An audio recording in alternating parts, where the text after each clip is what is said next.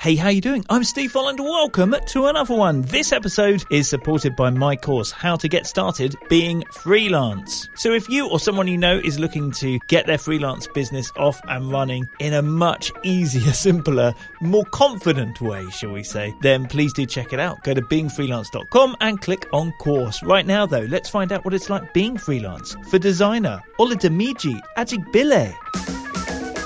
Always give the actual value of the services you're offering, even though you'll be doing it for free. So whenever I'm doing something for someone, I would always tell them, um, this is the actual value of what you're getting for free. So they know how valuable it is and what I'm actually doing for them.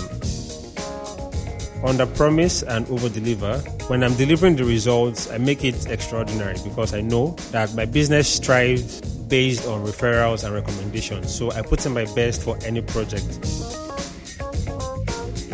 It's not really about the destination now. It's the process that matters. So start something and give yourself, you know, time. Eventually, if you if you put in the work, you will make something for yourself. Yes, there is Oladimeji, who is based in Nigeria. His story coming up very soon indeed. How are you? You okay? You're looking good, I must say. So yes, here we go with another episode of Being Freelance, two hundred fifty-one for those keeping count.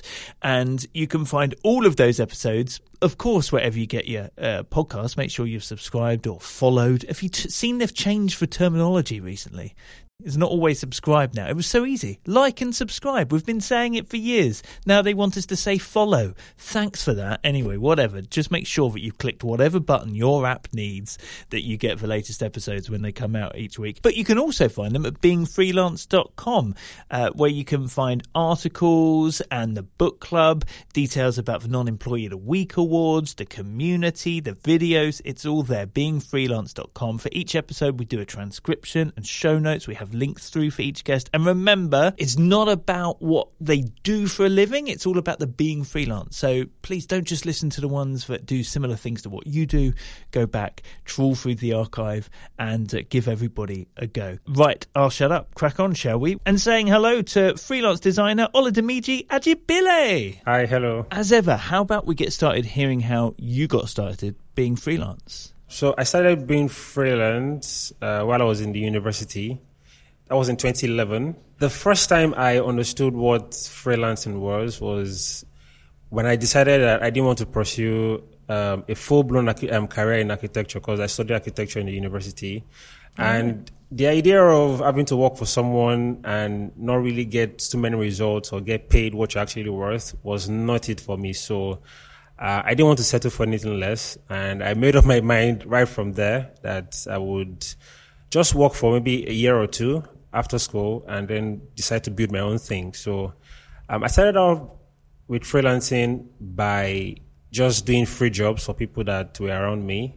Um, I remember very clearly then there was a particular church I was serving with and they needed graphic design, you know, um, services, and I had to offer it to them for free just so that I could uh, understand the design field and the design industry first and the business of design before I then went all out to make it a business. So it wasn't something I planned out at first, but my love for architecture and design sort of, you know, gravitated into something else, and it led me to what I'm doing right now. Cool. So were you teaching yourself design, or was that tied up within what you were doing anyway? I architecture had a number of principles that apply to design, because we learned about the design principles right from time, because in mm-hmm. architecture they teach you the basics of graphic um, graphic de- gra- design graphics, and then um, architecture as itself on, in itself, the fundamentals of design, the principles and everything that came with design. So it was very easy to have that transition from um, buildings in designs to um, graphics or visual design. It was, mm. there wasn't really much difference. So I learned a number of things in the architecture school, but then when I got out to, you know, being a designer, graphic design and branding ident- identity, uh, almost everything I learned to, or I know how to do today was through consistent practice.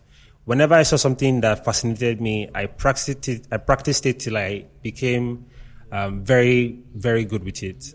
So probably I watch a, a, a YouTube tutorial once or twice, and after that I practice till I don't have to go back to those tutorials. So I would say I'm self-taught, but a number of these things started from School of Architecture. So it gave me a little bit of understanding on um, what design is and what design shouldn't be.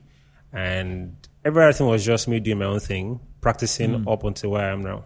And so those first jobs, so that you could kind of test the waters, were free. Yeah. How did you progress to to getting paid for it? I, I remember my very first paid job was um, a business card design from a church member. So because I've been doing a lot of free jobs for the church and um, a few businesses around my, my neighborhood, because um, any business I patronized then, I saw that they had this... Okay, so in Nigeria, you usually have this um, Coca-Cola branding on most buildings to just show that this is a business. So you sell something, or it's a... Uh, funny, um, let's say it's a grocery store. Coca-Cola does the branding for them, and then you can see Coca-Cola's name on the, you know, on the storefront. So mm. it was really interesting to me, but I'm like, why can't they have their own personalized banners? And then I volunteered to do that for them. So I just took the name of the business, took the location, and then designed the banner for them. So when I did that, I did that for about seven to eight different businesses that I frequently visit. And I showed it to them that, okay, so I feel you can actually make more sales using something more personalized. And they really loved it. And many of them wanted to pay for it. But I just told them I did it out of the goodwill of my own art, because I love what they do. I support their business. And that was my own way of giving back to them. And whenever people saw the designs I did for them, they would always ask, so who did this for you? And the business owners would say, oh, it's one of our customers. It's actually really expensive, even though they didn't pay me. And that was how I started getting my first set of jobs. So it was through referrals from these persons and from a few persons I did free designs for in the church. Um, anytime someone asked, who did this for you? They mentioned my name. And then many of them say, oh, it's really expensive and it's really good. So maybe you would consider working with him. And that was how it all started. I love... Did you tell them to say that you were really expensive? Because that's brilliant. Actually, uh, in School of Architecture, they taught us to always give the actual value of the services you're offering, even though you'll be doing it for free. So whenever I'm doing something for someone, I would always tell them, um, this is the actual value of what you're getting for free. So they know how valuable it is and what I'm actually doing for them. So that made it easy for them to be able to tell others that, oh, it's actually expensive, even though they didn't pay a dime to work with me or to, you know, get what I did for them. I think that's one of the main things I really learned from School of Architecture, because every other mm. thing was quite strange, because you know how school is. They teach you something that is not, that can be, like, that, that doesn't, that you can't really practice if you want to go all out.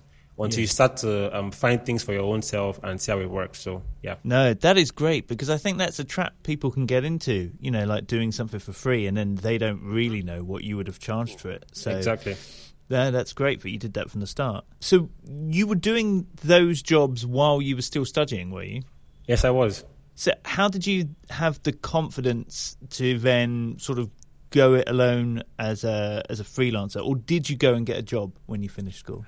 All right, so when I finished school, um, there is something in Nigeria called N Y S C. It's a way to um, serve the government for a year before you then start your own.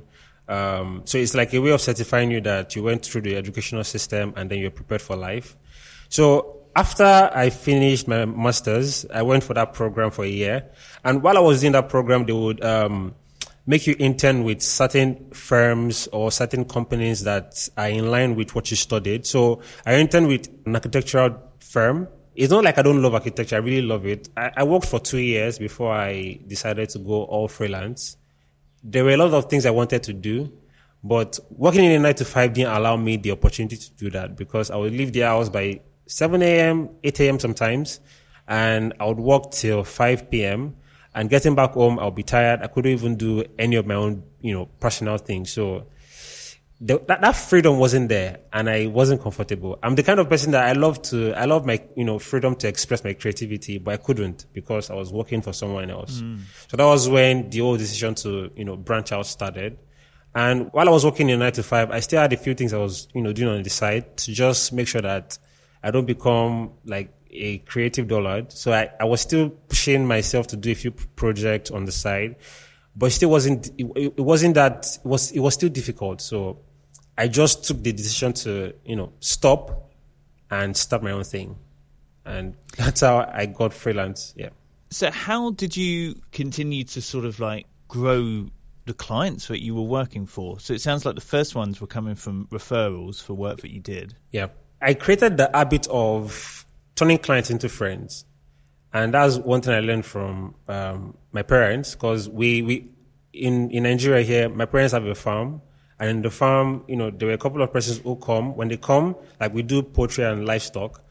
So when they come and they patronize us, I always see that there's a way they, you know, communicate with them to the point where, like, they become friends and they always come back to buy more stuff. And I was trying to understand how that was, like, why that was happening.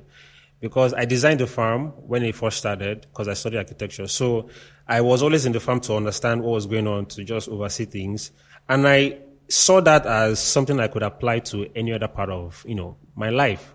So turning people into friends. And whenever I work with someone, I always make them realize that um, beyond the work I'm doing for you, there is a lot more you can actually gain from, you know, working with me. So take, for example, if I'm designing, let's say, a brand for someone, the logo, business cards, and everything that branding entails, I don't just stop there. I try to go a little bit further, even though they're not paying me for the extra services. For example, I can decide to chip in um, free monthly Instagram or social media banners that they can use to promote their business after we've done our own part. And that keeps them coming back to me because they have something I'm giving to them for free. And every time they need to do something like that, they call me. Even though I'm not getting paid for it, I'm always glad to do it because it won't cost me anything. Like to design a banner, probably take like, you know, fifteen minutes. So that is something I can offer to do just so that I can retain them and we can work for a longer period. So if they are coming up with any major project or any new thing for their business, I'm always the go-to person because I've been able to establish that sort of relationship. But I also learned to be able to draw the line between going too far into that and, you know, still sticking to the business relationship. So that's how I keep my clients and that's how I get more clients. So whenever I make a new client, I just try and understand if it's the kind of person I can work with long term. If it's not, once I'm done with, you know, whatever project I'm working on, I let you go. But if it's someone I feel we can still build something further, then I allow that relationship to flourish because it will benefit me on the long run and also it does them a greater good. Yeah, man, that's a really nice idea. I like the way you approach that, the idea of giving them just a small thing for free quite regularly, yeah, and then you'll stay on their radar in really good terms. It's, exactly. Yeah, but also not to be taken advantage of. What about what you offer? Because as a designer, I imagine you're capable of designing lots of different things. Do you have like a niche offering or do you do lots of different things? So I do a lot of different things, but I know that niching down can be a problem if you do it the wrong way. So take, for example, I focus on branding and identity. That's um, the, the logo design, um, business cards, everything you need to start up a brand or a business. That's the visuals that you need. But I realized that if I stick to that only, I'll be losing a lot of clients to other persons. And in the kind of design community we have in Nigeria here, it's very weird where you work with someone and then the person has to go to someone else to continue the services that you started. And the continuity won't be good because once the person does one thing with you, they have to go to someone else to continue. So I intentionally decided to invest in myself and build certain skills. I started, you know, video editing. I started product design and product photography just so that I can offer a one full service for someone. So take, for example, someone is coming for, um, okay, I'll use one of the projects I did that sort of made this um, a success for me. So I worked with um a makeup studio. They wanted to, you know, create a brand, the visuals and the identity for the, for the brand. And I did the identity. And I realized that they wanted to also build um, a makeup studio. And I understood the basics of interior design because I really loved interior design. So I offered them the interior design services as well. And it was easy to go ahead to do the printing, the wall montage, and everything that is needed for that particular project because I started the project right from the branding, And carrying it over to the interior, it was very seamless. So it made the project really interesting and really fun compared to when um, someone is coming to me to design maybe a flyer or a business card and I didn't do the logo. The the flow won't be too interesting for me. So I decided to just find a way to make that work. But then when I whenever I see that um, I can't work with a client after a particular, a certain stage, I you know refer them to other friends who offer those services that they're looking for. So I have a community of designers that I'm in where if I need someone else to take over a particular job, I just, I reach out to someone I know is really good and can offer those services, and, you know, it continues from me to the person. So I always create some sort of relationship between other designers who offer different services from me so we can work on the same thing together. And that way I sort of become um, a middleman between the client and the designer. So let's say I start the branding. If someone needs um, U I or U X design, I refer them to someone else. Although I know how to do U I, U X design, but so that I don't overwhelm myself with too much work, I just, you know, let the other person have it. As in, you pass the client on entirely, or does it run through you? So it runs through me in certain instances. If I realize that the, the, the designer I'm, you know, referring the person to might not be able to handle everything at once, I become the... the intermediary between the client and the designer. So I get the job, I do my own part, and then the part, so let's say it's a full-blown branding project and they need a website, they need um, an app and everything that comes with, you know, a startup. I do the, the visual part, the branding, and then the very first part, the important part for them. And then I employ another designer to come and do the U I, the U X, the mobile app design, the product, and everything that it entails. But it's all coming from me to them. So it's like I'm the one contracting out the job to these other designers. Yeah. And that way it allows me to understand more about these other fields. So I won't be a, a novice entirely to all these things. Yeah. You mentioned like your workload. How do you sort of manage day to day, week to week? All right. So I am a bit of a productivity monster. I don't know why I said monster. I anything that has to do with productivity, I'm all out for it, because I know how it can be very annoying to have a focus, have a goal, or have to-do list and not get anything done. So mm. I decided to find a way to break my daily tasks into systems in such a way that I know what I'm supposed to be doing at every point of the time. It's not like exactly what I'm supposed to be doing, but a field or um, an idea. Um, I'll give you an example. My daily routine goes this way. Um, I don't have a consistent waking up time, so because I work overnight most times. So from whenever, whatever time I wake up, the first hour is for myself, personal devotion, prayers, and whatever I, I whatever it is I need to do. And then after that, I do, you know, I, I run, I cycle, whatever little bit of exercise I can do.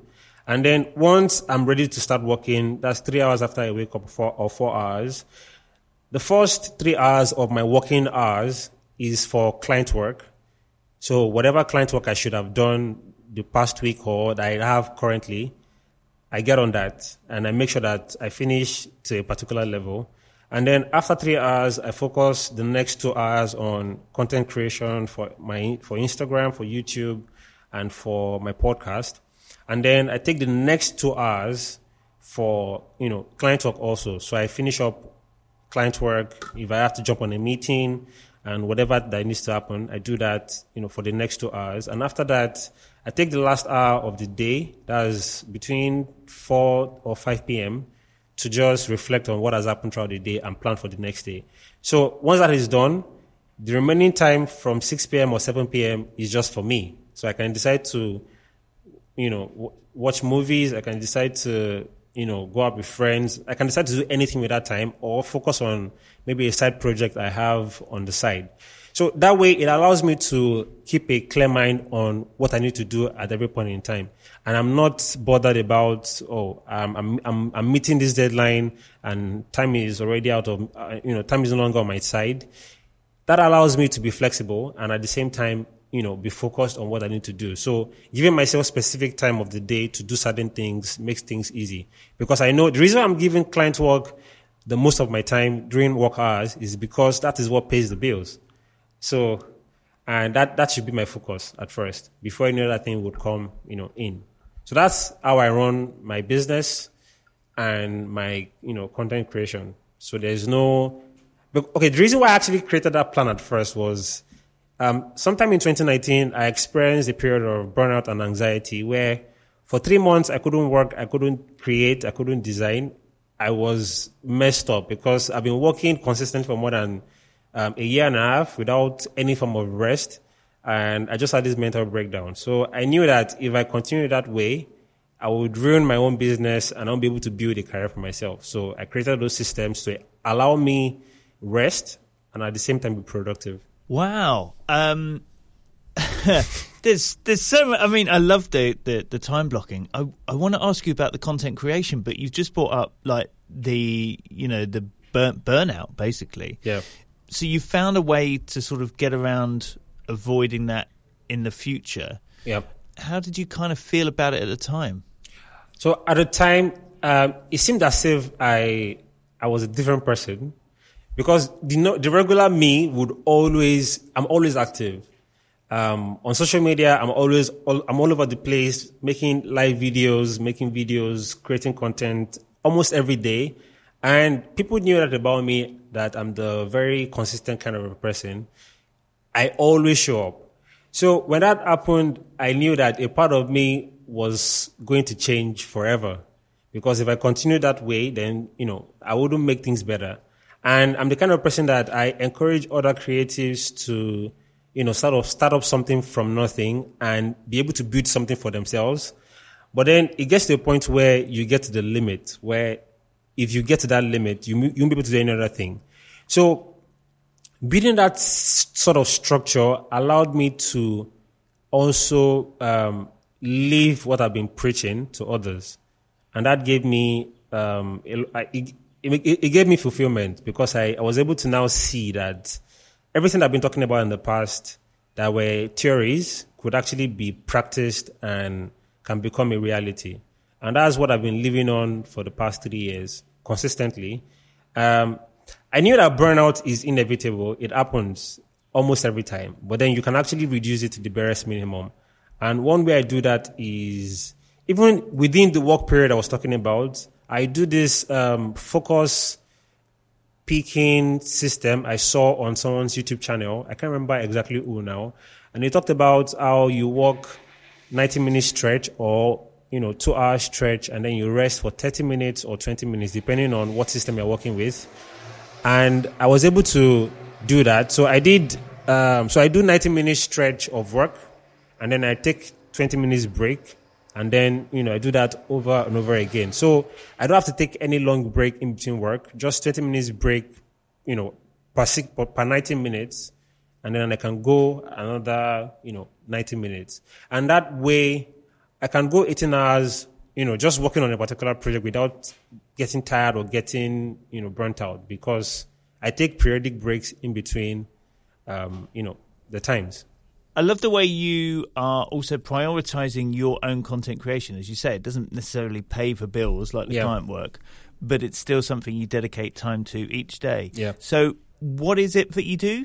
All right. So I create content um, about design, lifestyle, and about design and productivity, basically. Creativity and productivity for mm-hmm. creatives. So I, I host a podcast called The Simple Creative. And I do something very similar to this. I interview other creatives in different fields who have been able to start up something from nothing. Because when I was starting out as a designer or as a freelancer, I didn't really have a lot of persons I could learn from. Because, you know, it in twenty eleven, it wasn't really something that was, you know, big in Nigeria. So I learned mostly from um, people in the U S and in the U K. And their own systems were quite different from ours here. So... Uh, I decided to now find a way to use my own experiences that I've gained over the few years I've been doing what I'm doing to help other creatives who are coming up to be able mm-hmm. to learn and understand how to do it. Because uh, you don't have to make certain mistakes if you can learn from persons who have done it before you. So I realized that a number of them, you know, I've been able to, a lot of persons have been able to build certain things for themselves.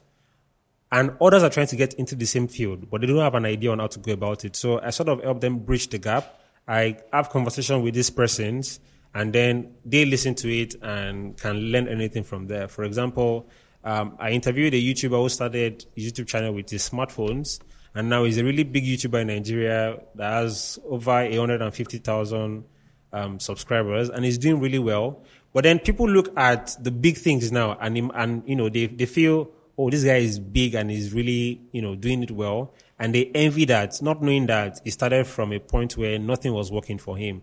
So mm-hmm. I let people share those stories so that young people can also understand that there is a process to things. It didn't just start as a big person. It started from, you know, a very small place, worked his way up to what he's doing right now. And, you know, those conversations have actually helped a ton of persons to understand that it's not really about the destination now. It's the process that matters. So start something and give yourself, you know, time. Eventually, if you if you put in the work, you would get something, you will make something for yourself. So um, I create content like that so because I, I knew how difficult it was to start up and to maintain what you started. And I saw that mistake in a few friends, and I was like, let me just use my own experiences to help them and see if this can if this can work. And it did, and I stuck with it. So I love that. So you've got the Simple Creative podcast, you've got YouTube, you do Instagram as well. Yeah. And I know you're doing that from a point of view of helping others, but do you find it helps you in your business as well? Yeah, it actually does. Um, I didn't know this until I started to see um, a very, like, it was strange at first because when you're building something like this, um, it's not always interesting because not many people would understand it. Like, nobody understood why I was doing a video podcast at first. Nobody understood why I was creating Instagram content every day without resting. But then it got to, I didn't understand it as well when I started. I just wanted to be able to put myself out there and help people. And then I realized that people started to refer me to, to others about design. And I never used to like advertise my design business on Instagram. All I focused on was creating content that was helping people. So I realized that as I was giving value to people and I was helping them, they were probing into more about me and wanted to understand what else does this, does this guy do aside from the content he's creating on Instagram. And then people found my business page where I show my designs, and then you know, the influence grew from my personal brand to my business. And that's one thing I learned, you know, while studying about branding and, you know, the business of design. You can actually use your person, your personal brand to build your business because more persons know you as a person before they would, you know, know your brand. And that's one thing I, you know, that's one, there's a particular saying that people buy from people, not brands or not businesses, because I wouldn't buy from a business I haven't gotten a recommendation for from someone else because mm. someone else has recommended that business to me. That's why I will go to them. That's because I'm buying from the person who recommended them to me, and I trust that person to some extent. So I was able to build trust using my personal brand such that people were able to see that, oh, if this guy is this consistent and is this is delivering quality with his content, then that means his business shouldn't be anything less. And it was a good thing at first. I really enjoyed that. So it wasn't something I did. You know, the personal brand I built was able to help my business grow because the more persons knew what I was doing on Instagram, the more they wanted to understand what else do I do. Because if I was excellent at cre- content creation and the podcast and every other thing I was doing, they wanted to understand what else does he do outside that. For example, I didn't know SpaceX. I knew Elon Musk first before I knew SpaceX. And that was because him as a person is someone people talk about a lot. And then that led me to understand and try to understand what else does this guy do? Or what, why do people talk about him so much? And then that led to, you know, the business. And I knew, and I've, I started to understand every other thing he's been doing and all the other businesses and ventures he has. So I was able to leverage my personal brand to help me grow my business also. Yeah. We'll put links, of course, at being freelance dot com so you can check out uh, The Simple Creative and the YouTube and all, all of these things. Now, what about the sort of businesses that you work with? Are most of your clients local or, or yeah, where, where's your work coming from? So uh, about seventy percent comes from um, outside Nigeria, and, you know, the rest are local. Um, at some point, I was working with only Nigerian-based brands because I wanted to find a way to help people and build, you know, what we have here. So it won't be like everything we see is just um, Coca-Cola branding, like I said at first, and, you know, things that were not really good. So mm. while I was doing that for free, I realized that more persons who had businesses in Nigeria were not so, con- they didn't really understand the idea of branding. They didn't really understand what marketing is and all these other things. They just want to start a business and let it grow. So I was able to figure out that if I could help them, you know, understand what you're doing and how they can make sales using design or leveraging um, design and social media, then maybe I can have a market in that space. So um, while I'm doing the branding for you, I'm also taking you through the basics of social media marketing, um, how to leverage social media for your business, and everything in between. So I was teaching what I do as a personal brand for these businesses so they can also mm-hmm. leverage that. Um, because I've been able to grow a social following to a certain extent, I was able to tell them that, okay, so I was, I've been able to do this, few, like I was able to build a community of ten thousand followers on Instagram within a year or two. You can also do the same for your business. And then I share and I, I I teach them how to do that. So while I'm doing that, it's making them, you know, much more um, knowledgeable about business in itself. And, you know, while that was going on, I felt things were not really still working out well because I wasn't really earning as much as I, I, I would love to. So I started working with brands outside Nigeria and, you know, businesses as well. And for them, it's only branding I do for businesses outside Nigeria because they understand all the marketing and everything. They just need their visual ideas to come to life, and then I do that. So I knew I was able to understand the different markets and offer the services I know will be best for, you know, these different places. I can't be doing the same thing I'm doing for the local clients for those outside because it will be too much work and I will break down. So I focus on branding only for businesses outside Nigeria and U I, that's um, user interface. And then in Nigeria, I do the branding, I do social media marketing and um, um, leveraging social media for, for businesses. And yeah. And how are those companies outside of Nigeria finding you? So I can't really say because I just do the work I need to do for them, put in my best. Um, there's this thing I, I, I applied to my, you know, work, which is under promise and over deliver. So I don't really put myself as high and lofted or lifted or something. I just, you know, make them come based on what they've heard before. And when I'm delivering the results, I make it extraordinary because I know that my business thrives based on referrals and recommendations. So I put in my best for any project. So um, I don't ask them, how have you seen my services? I, I, I, I'm not comfortable with that because I never learned how to do that. But then I, I've heard, you know, a few times from the recommendations that, you know, that they sent to me or the referrals that this person's job that you did was really good. We loved it. Can you do something for us that is also good and of that quality? So even the ones outside of Nigeria are coming via referrals, yeah, because everything you're doing with Instagram, YouTube, and what have you, it's it's it's on a global basis. Exactly. So um, yeah. I, I was very careful not to limit myself to the Nigerian market mm. because we're in a digital age. I'm, I don't have a, I have a workspace and a studio, but then I don't. It's not like I'm operating a physical business, and my services are not um, location based. So I can be working with someone in Italy, and we probably haven't maybe add maybe one video call to just discuss business and what they need. And then I go ahead and do the rest. Every other thing is email communication until the presentation. So that works for me, and I was able to leverage that quickly. So that pushed me to get comfortable with video and just be able to, you know, communicate that way. And not limiting myself to the Nigerian market, you know, exposed me to the idea that design is global, and it's it's just a it's a way of life for most for me actually. It's a way of life for me. So if I can use that to connect with more persons, then I can build a business out of it. And when I realized that part, it became seamless. Like it became really really interesting. So I'm talking to someone. Okay, let me just add this. all these referrals actually happened because of Nigerians in, you know, these other places. And then from there, I started working with, you know, different, like, different other persons and other, like, um, countries, all because mm-hmm. I was able to do something good for the local community here.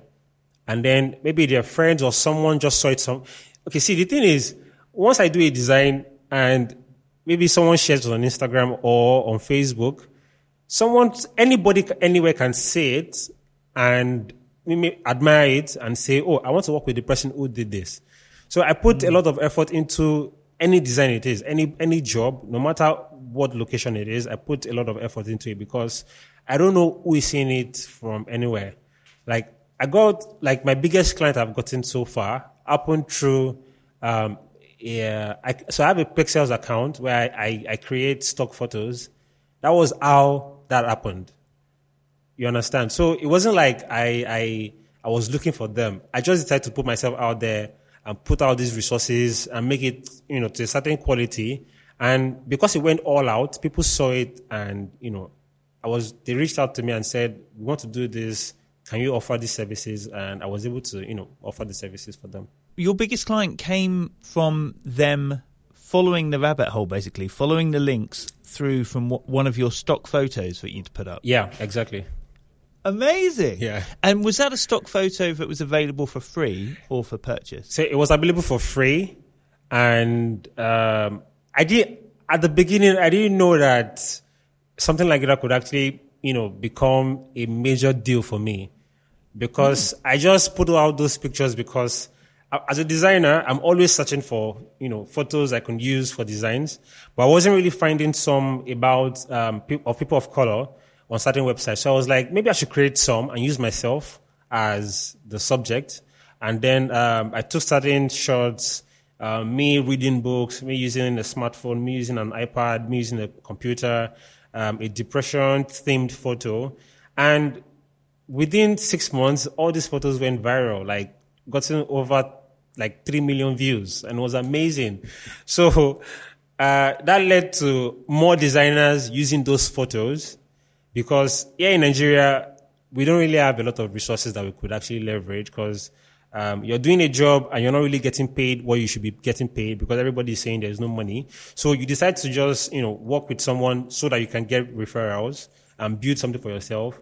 So you need to actually leverage all the free resources you can lay your hands on till you can afford to start paying for resources. So um, seeing that, it was it was like a, a gold mine for them when they could find someone creating that kind of stock photos for the African community. And it was benefiting them. And eventually it became something good for me also. Oh, man, that's brilliant. I feel like there's so much I could talk about. I'm conscious of time. Yeah. Um, actually, one one thing, I mean, you, you, you touched upon pricing and costs there. How have you got on with pricing? Bearing in mind, of course, that you, you kind of, you're serving your local area as well as, as you know, you mentioned somebody in Italy, for example. So how, how do you cope with that? I, I mentioned at first that I learned design and understood design from um, a few persons outside Nigeria. So I realized that their own pricing systems were quite different and it wouldn't be directly applicable to my own local space. So I took that, so I took a period of one year, that was when I was in the free designs, to understand the business of design and um, human interaction and communication too. So while I was doing that, I realized that more persons actually have the money to pay for certain services, but they want to understand what they're paying for and why they should pay for it. So I was able to build a, a, a mindset that anybody that's coming to work with me can pay for my services. I just have to make them understand what they're getting and why they should pay for it. And um, it led to me uh, learning how I make my clients sell themselves to me instead of me selling my services to them. And this is the way it works. If I'm supposed to work with you on a particular project, I don't ask you what your budget is. I just tell you how much you think this project is worth to you. For example, if you want to do a branding project and you're you're starting up, you, you've used a million naira in Nigerian currency to start up your business and you want to create the branding for your business. For someone who can create a business with a million naira, you shouldn't be paying anything less than, let's say, three hundred thousand dollars for the branding, because if you can build that much for a business, then you can actually pay for the brand also. So if the brand is what is making you sales, like the branding would bring in more sales, then that means you should focus on that. So I allow them to sell themselves to me and tell me what they feel the product is worth. And from whatever it is they tell me, I calculate using that to give them a pricing. And it's been working. Although it's not consistent, but it's been working. So if I can understand my client first, communicate with them and understand um, their, their, their mindset and their mentality, where they're coming from, what kind of business they're starting out, I can then give a price. I don't have a fixed price for my services, but I have a price I don't go below for certain things. For example, if I'm doing a logo, I don't go below a certain price so that mm. I won't be on the losing end. And that is something I've stuck with for the longest time. If I'm going below that price, I either do it for you for free or I don't do it at all. Yeah, love it. Now, Oladimeji, I always do this thing where I ask for three facts about yourself. Okay. To make two true, one a lie, and let me figure out the lie. What do you have for me? So, I don't know how to swim. I really love video, but I'm scared to sit in front of the camera. And I'm six foot seven. I just love the randomness of six foot seven. Now, Are you are you a giant amongst your family, or, or is everyone tall? Um, I'm a little bit of a giant. Right, okay. Um, you're not saying much, not giving much away, so is that a lie? uh, you're scared of video, though. I find that amazing because you feel you look so comfortable on your videos. I never used to like video, but then because I'm building a personal brand, you just have to get comfortable to some extent, even though I still don't like right. it. And you don't know how to swim. Have you tried? Yeah, I tried once, and it was a total failure, total disaster. Oh, man, okay. I don't know. Right, don't know how to swim. I mean, that could be true. Um, of course, if it's a lie, maybe you're going to tell me that actually, you know, you're an Olympic swimmer or something. And, you know, six foot seven. Maybe you took up architecture so you could build houses with bigger doors. Scared of video. I can't quite believe that. Well, I, actually, I can, in that lots of us do things that we're not comfortable about. So maybe it is that one. Maybe you are. That six seven seems like a really weird thing to make up. So I'm going to say, actually, the lie is the swimming one. All right. Actually, I don't know how to swim. You do? I don't. Oh, I got excited, but I was right then. So which was the lie? All right. Um, so the lie is six foot seven. You're not six foot seven. So how, so that does mean that you were scared of doing video, though. Yeah. So yeah. So h- how how did you get over that? Because I know quite a lot of people feel uncomfortable at first. How did you get past it? I I, I haven't gotten past it. I just became comfortable with, you know, with being scared of video, but still have to do it because it's something I have to overcome. I don't think I would ever get to a point where I won't be scared of video. Even there are times where um, before I get jump on a, on a video call or before I go on a live session, I would first sit the things I'm supposed to say to myself in my room, in front of my mirror, before I jump on the session so that I don't get overwhelmed and, you know, get scared. Uh, yeah. I'm the kind of person that anytime I'm uncomfortable, I start sweating. And that gives, it gives me out a lot. So um, I almost document and practice what I would say. But then after a while, um, okay, so I think it all started from this stage. I, so I used to have stage fright. And I never used to stand in front of a crowd of fifty or ten, even sometimes. So it was something I actively started to work on right from the university. Um, I took on this particular um, responsibility of the class um, representative and then addressed the class of thirty. And then from there, I started doing certain things in the church where I would address, you know, the congregation once in a while.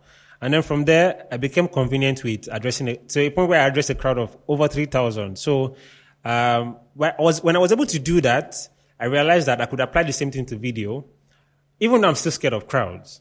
But I can apply the same thing to videos. And um, yeah, it's, it's something I'm okay with now, even though sometimes I still get scared. Nice. Now, if you could tell your younger self one thing about being freelance, what would that be? I would say do everything you did exactly the same way you did it, but this time around, start early. Interesting. Because, I mean, it feels like you did start early. When would you have started? Okay, so I could have started while I was in the secondary school. Like, that's high wow. school. Yeah. Because then um, I had a few, I had, I had resources that was readily available. Because in the school I attended, there was, you know, the likes of, there was like steady internet, there was um, a lot of resources to just learn these things. But the knowledge of the social space was not there yet. So I couldn't leverage because I had no idea or no knowledge about these things.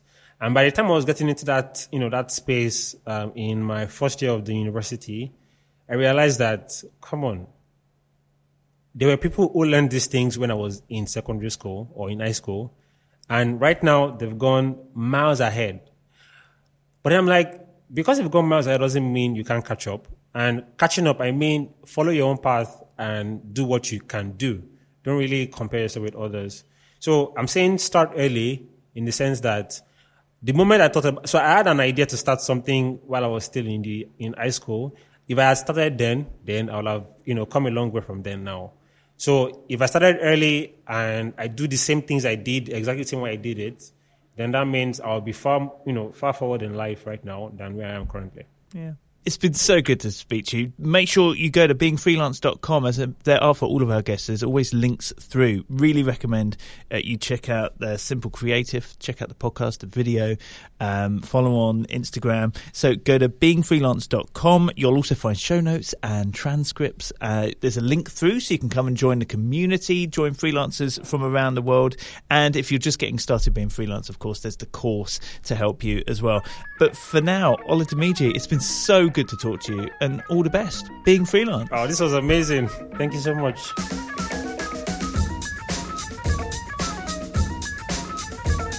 Okay, there goes Oladimeji. How nice is he? Make sure you go check out those links and see what he's doing on Instagram and YouTube in particular, as well as his podcast. Clearly you're into podcasts, so hopefully you'll enjoy his too.